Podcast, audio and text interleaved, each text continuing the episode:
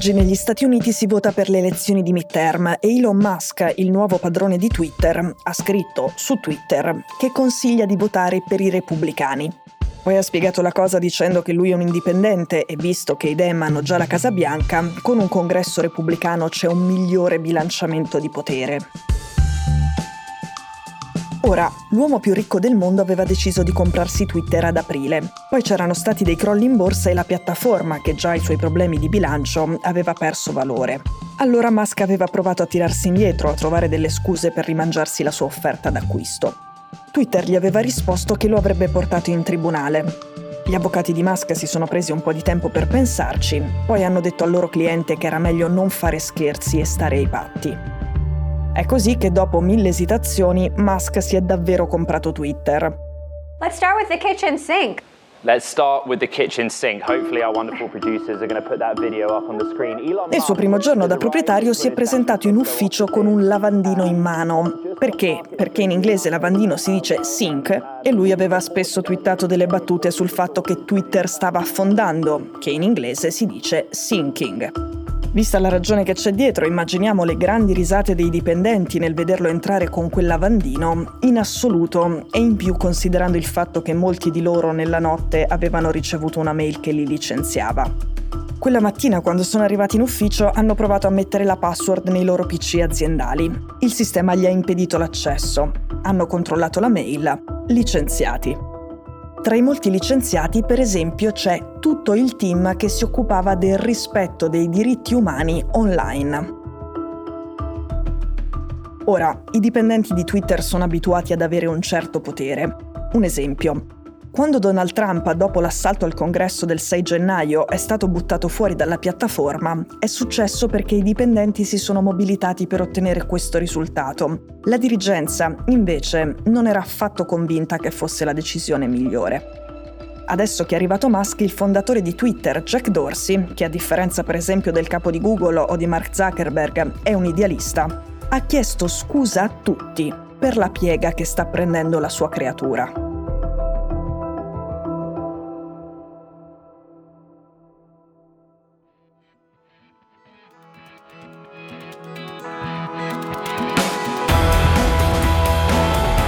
Sono Cecilia Sala e questo è Stories.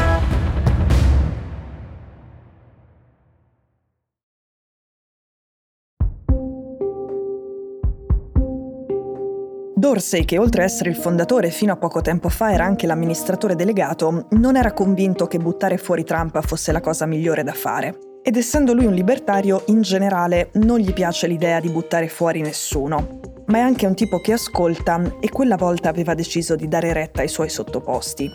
Elon Musk invece in quel momento accusava Twitter di essere una piattaforma nemica della libertà di espressione, posizione ovviamente legittima. Ma bisogna considerare anche il fatto che Twitter, a differenza di altre piattaforme, ha avuto l'ambizione di essere una piazza per il dibattito pubblico, con pregi, difetti, successi ed errori, forse ingenuamente, ma aveva provato a perseguire questo obiettivo soprattutto negli ultimi 11 anni.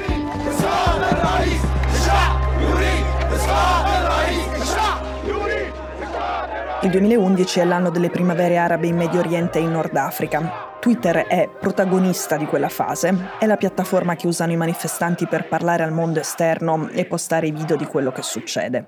Il termine citizen journalism esisteva già, ma diventa famoso quell'anno in riferimento proprio alle primavere arabe e al ruolo di Twitter. Dorsey, il fondatore e CEO di Twitter, non era un semplice manager, ma era uno di quei genietti idealisti, diciamo del primo internet, che credeva che la rete avrebbe cambiato il mondo in meglio dando più voce alle persone comuni e aiutando i movimenti a organizzarsi dal basso. Anche per i suoi obiettivi specifici, che piattaforme come Instagram o TikTok non si sono mai date, Twitter non è mai stata una strabiliante macchina da soldi come molti altri social network. Anzi, Twitter è sempre in crisi e per questo fatto Musk l'ha sempre sfottuta. Ma, sorpresa, ora che è arrivato lui al potere, moltissime grandi aziende che compravano pubblicità su Twitter sono scappate dalla piattaforma. Tra loro c'è anche la General Mills, il colosso alimentare che tra le altre cose produce i famosissimi cereali Cheerios, e poi c'è la General Motors, e poi c'è Audi, e poi c'è anche Pfizer, il colosso farmaceutico. tutte scappate.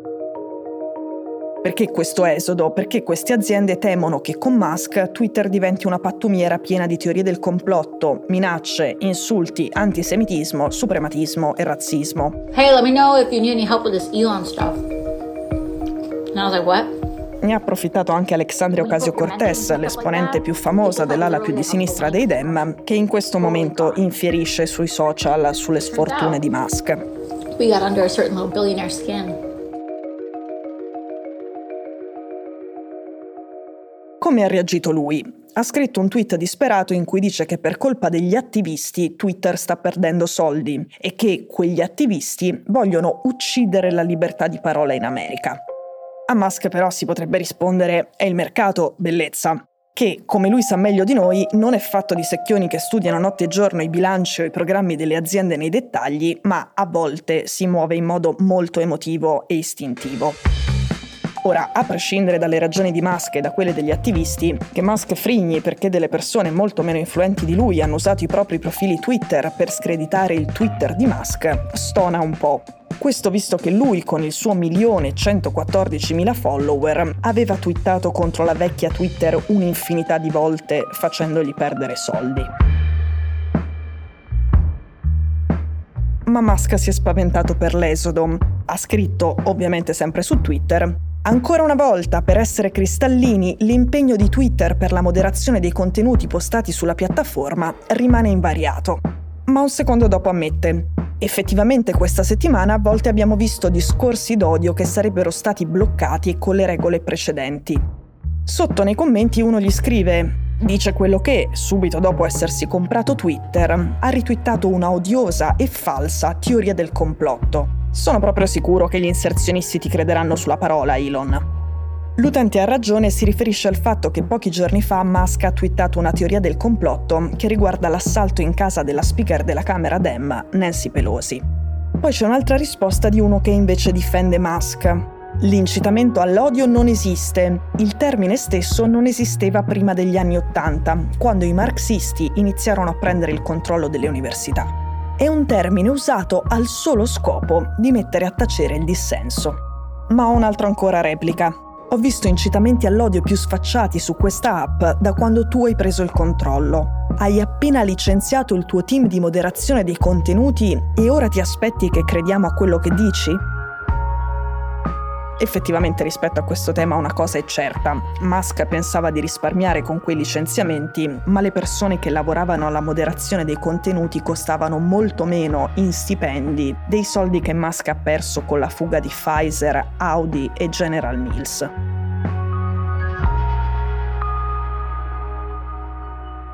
Nel discorso di Musk, che come nel suo stile è un flusso di coscienza postato su Twitter, non si capisce bene una cosa se la sua priorità è che Twitter funzioni nel senso che guadagni soldi invece di perderne, oppure se è liberare gli Stati Uniti dalle catene del politicamente corretto. The other biggest thing is Twitter Blue. I bought Twitter Blue is a piece of shit. yes, you get it, you get it. Questo è Elon Musk quando diceva che la spunta blu su Twitter è un pezzo di cacca. Ora una delle sue mosse per rivoluzionare Twitter è far pagare quella spunta blu 8 dollari al mese. Questo perché lui sa benissimo che gli abbonamenti degli utenti sono più affidabili della pubblicità come garanzia di entrate per l'azienda. Però la spunta blu serviva a identificare i profili verificati, quelli credibili di persone che hanno un ruolo teoricamente autorevoli per qualche ragione. E ovviamente queste non sono caratteristiche che si possono comprare per 8 dollari al mese. Il celeberrimo scrittore Stephen King ha scritto, sempre ovviamente su Twitter, Volete 8 dollari al mese per la mia spunta? Andate a fanculo. Dovreste essere voi a pagare me per stare qui. Cosa che, detta da Stephen King, è più efficace. Musk gli ha risposto, tornando sul fatto che a Twitter serve un modello di business che stia in piedi. Uno sotto ha commentato ironicamente: Ci sono Stephen King, quotato centinaia di milioni, e Elon Musk, quotato centinaia di miliardi, che litigano per 8 dollari. Un altro gli ha risposto senza ironia: sulle piattaforme ci sono autori che producono contenuti gratis e le piattaforme ci guadagnano. Chiedere pure a questi autori di pagare è davvero spingersi troppo in là. Detto tutto questo, una contraddizione su cui Musk ha ragione c'è. Riguarda il cosiddetto capitalismo della sorveglianza.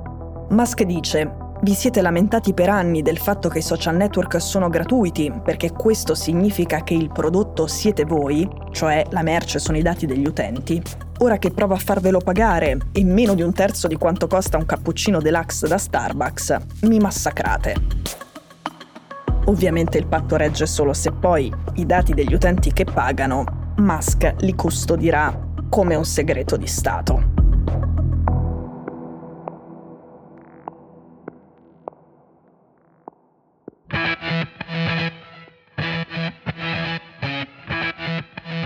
Stories è un podcast di Cecilia Sala prodotto da Cora Media. La cura editoriale di Francesca Milano. In redazione Simone Pieranni. L'advisor è Pablo Trincia.